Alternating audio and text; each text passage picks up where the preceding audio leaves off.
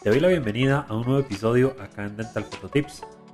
El día de hoy vamos a tratar un tema bastante, bastante interesante. Un tema que lo podemos resumir en unos cuantos minutitos, algo corto, pero muy, muy importante.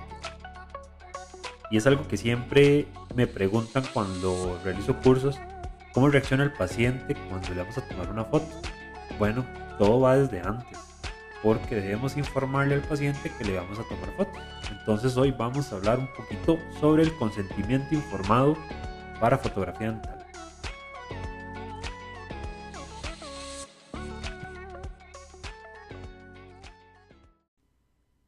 Una pregunta que me hacen muy frecuentemente es ¿cómo reaccionan los pacientes cuando les voy a tomar fotografías? que si le tomo fotografías a todos los pacientes, en qué momentos, a quienes sí, a quienes no. Bueno, la fotografía es una herramienta, como hemos visto en otros podcasts anteriores, en otros episodios, la fotografía es una herramienta indispensable. Entonces, por eso debemos tomarle las fotografías a todos los pacientes. Por lo menos son las fotografías iniciales de registro y ya después, dependiendo del caso, ya veremos qué fotografías ir tomando eventualmente durante eh, el, desarrollo del tratamiento. Entonces, la gran mayoría de pacientes deberíamos de tenerlos ya registrados fotográficamente. Pero ahí viene la, cuestión, ¿verdad? Del, el punto de la, de la, pregunta de cómo es que reaccionan todos los pacientes. Si a veces ni nosotros mismos como ontólogos estamos acostumbrados a tomar fotografías, muchísimo menos el paciente. Entonces, bueno, aquí es donde entra este, este tema importante del consentimiento informado para fotografía dental. Es algo muy sencillo. A veces ni siquiera le pedimos al paciente que, firme algo porque le estamos informando que vamos a tomar fotografías para X razón. Lo importante o, lo recomendable es que si haya algún documento donde se mencione que tomamos fotografías y cuál es el uso que le vamos a dar y que lleve la firma, como cuando lo hacemos con cirugías, para la colocación de implantes, eh, endodoncias, cualquier tratamiento debe de tener su consentimiento informado, así también la fotografía. Entonces, en sí, ¿qué es un consentimiento informado? Bueno, ya prácticamente lo, lo sabemos y su palabra lo dice, es informar al paciente y en este caso en ontología es informar al paciente sobre lo relativo al tratamiento que se va a realizar y se le entrega el documento para que lo firme y ya eso nos, nos digamos que, que, termina siendo un documento en el que se va a acreditar la, de que el paciente está aceptando el tratamiento de una manera libre e informada. O sea, que nadie le está obligando a hacer ese tratamiento y él está de acuerdo en hacérselo. Lo mismo en fotografía dental, la fotografía en la consulta ya sean fotografías intraorales o extraorales, el paciente tiene que saber de que se le van a tomar fotografías y, lo más importante, cuál es el uso de esa fotografía o de esas fotografías, esa serie fotográfica.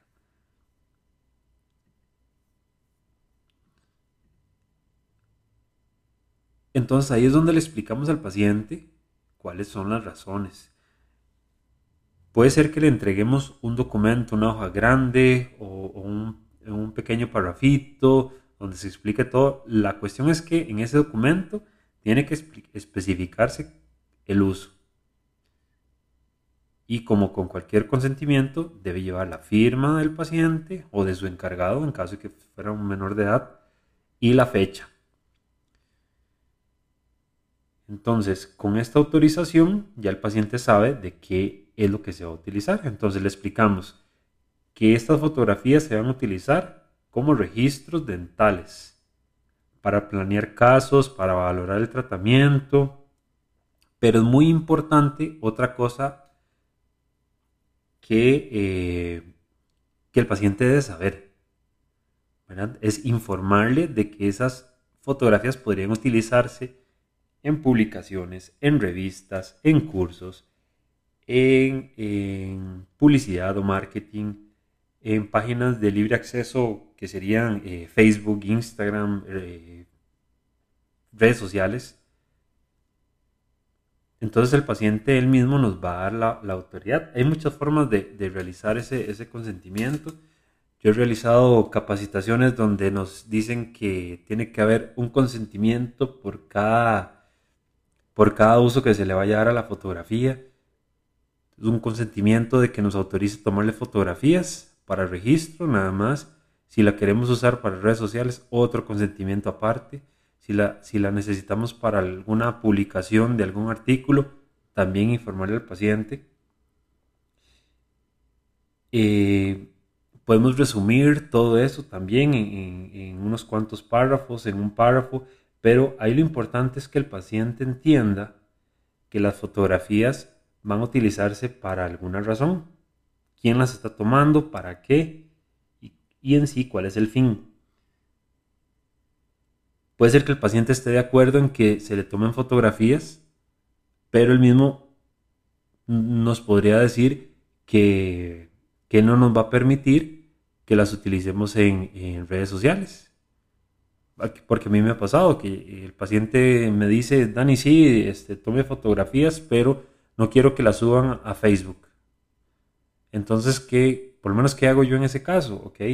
El paciente me va a firmar, me está autorizando tomarle fotografías, pero entonces que me marque que no me va a dejar usarlas en Facebook o en Instagram o en cualquier red social entonces el paciente ya eh, va, a entrar más en confianza con nosotros también porque le vamos a tomar fotografías y ya sabe que nosotros no tenemos la autorización justamente para evitar, evitar este, muchos problemas que inclusive podrían ir a, hasta asuntos legales simplemente porque utilizamos en Facebook una fotografía de un paciente que no nos autorizó. Entonces tenemos que cuidarnos y el paciente tiene que saber muy bien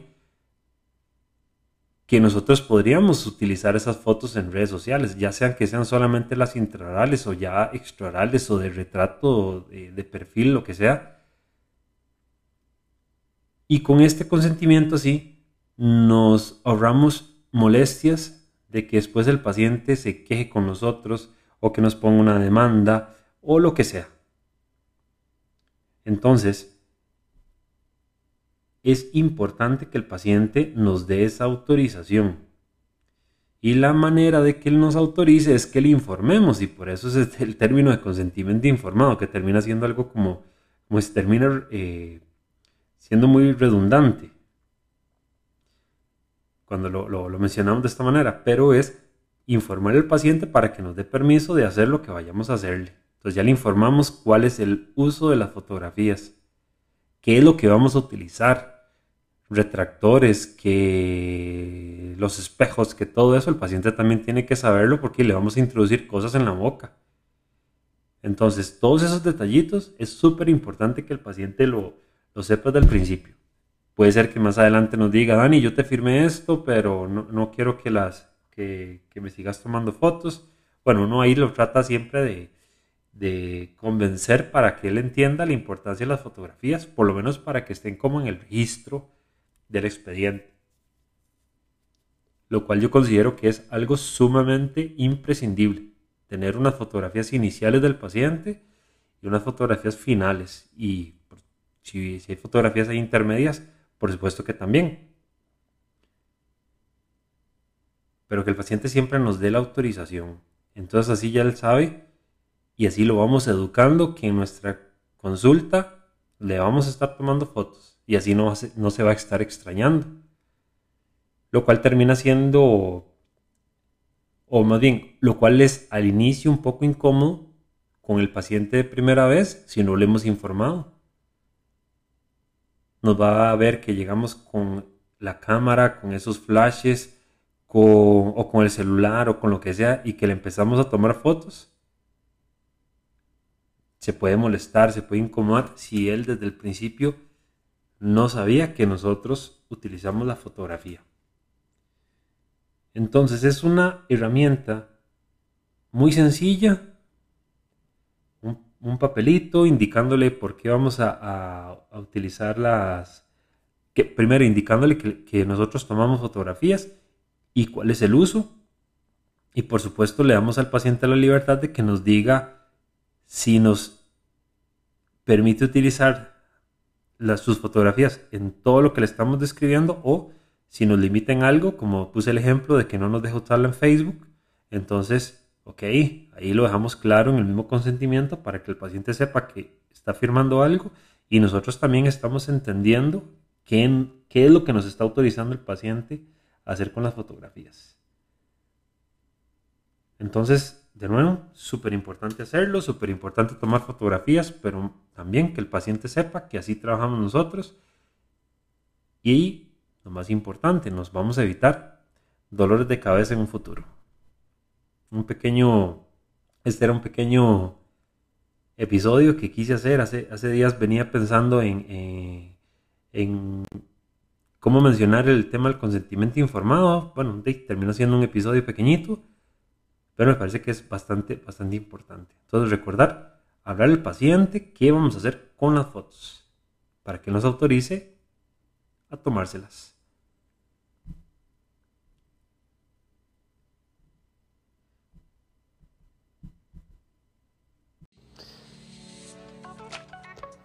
Si te ha parecido interesante lo que hemos conversado en este podcast, compártelo con tus contactos, con tus amigos, para que esta comunidad siga creciendo y seamos muchísimos más los que vamos practicando esta fotografía dental y entre todos ir aportando eh, en, este, en este maravilloso tema. Si tienes alguna duda, alguna consulta, no, no olvides contactarme y si lo podemos responder en algún otro episodio, lo, lo haremos con muchísimo gusto. Gracias por estar acá. Nos vemos en el siguiente episodio.